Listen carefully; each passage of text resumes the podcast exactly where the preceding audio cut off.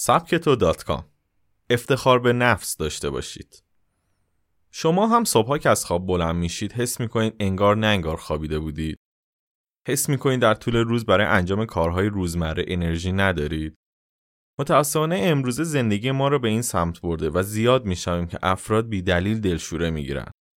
یا چند ساعت خوشحال هستن و بعد یک دفعه انگار دلشان خالی می شود و دلشوره و استرس عجیبی می گیرن. علت این مشکلات زندگی پرتنش امروزه است. راحتتر بگویم ما در حال گذر از دنیای سنتی به دنیای جدید هستیم. اگر به سبک زندگی امروز ما نگاه کنیم با تغییراتی روبرو می‌شویم که دوران گذر آن را به وجود آورده.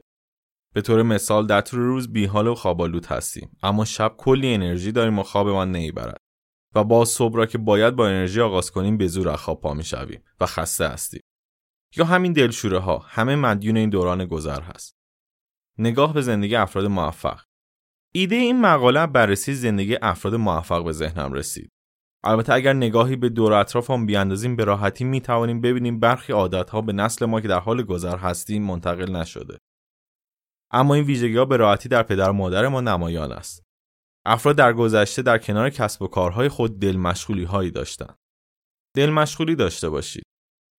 این دل مشغولی ها می توانند اتفاقات ساده ای باشد. آنها به دنبال نویسندگی و شاعری برای دل خود رفتن یا به دنبال موسیقی و آواز و عده دیگر به دنبال ورزش. جالب است که همه افراد در گذشته دل مشغولی هایی داشتند اما الان خیر.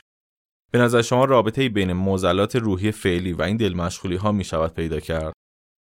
سعی کنید برای خودتان دل مشغولی پیدا کنید و به آن پایبند باشید. همه افراد موفق در کنار تخصص خود دل مشغولی های هم دارند.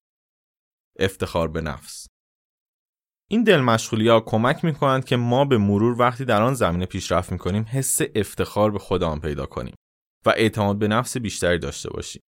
می توان گفت دل مشغولی ها انگیزه برای ادامه به ما می دهند و قدم به قدم که در دل مشغولی مورد نظرمان تحول پیدا می کنیم حس مفید بودن و حرفه‌ای بودن رو درک می کنیم.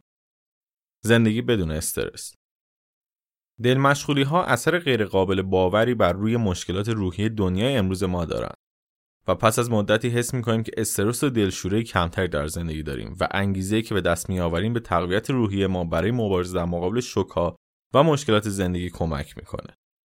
بر زندگی ما اثر می‌گذارد.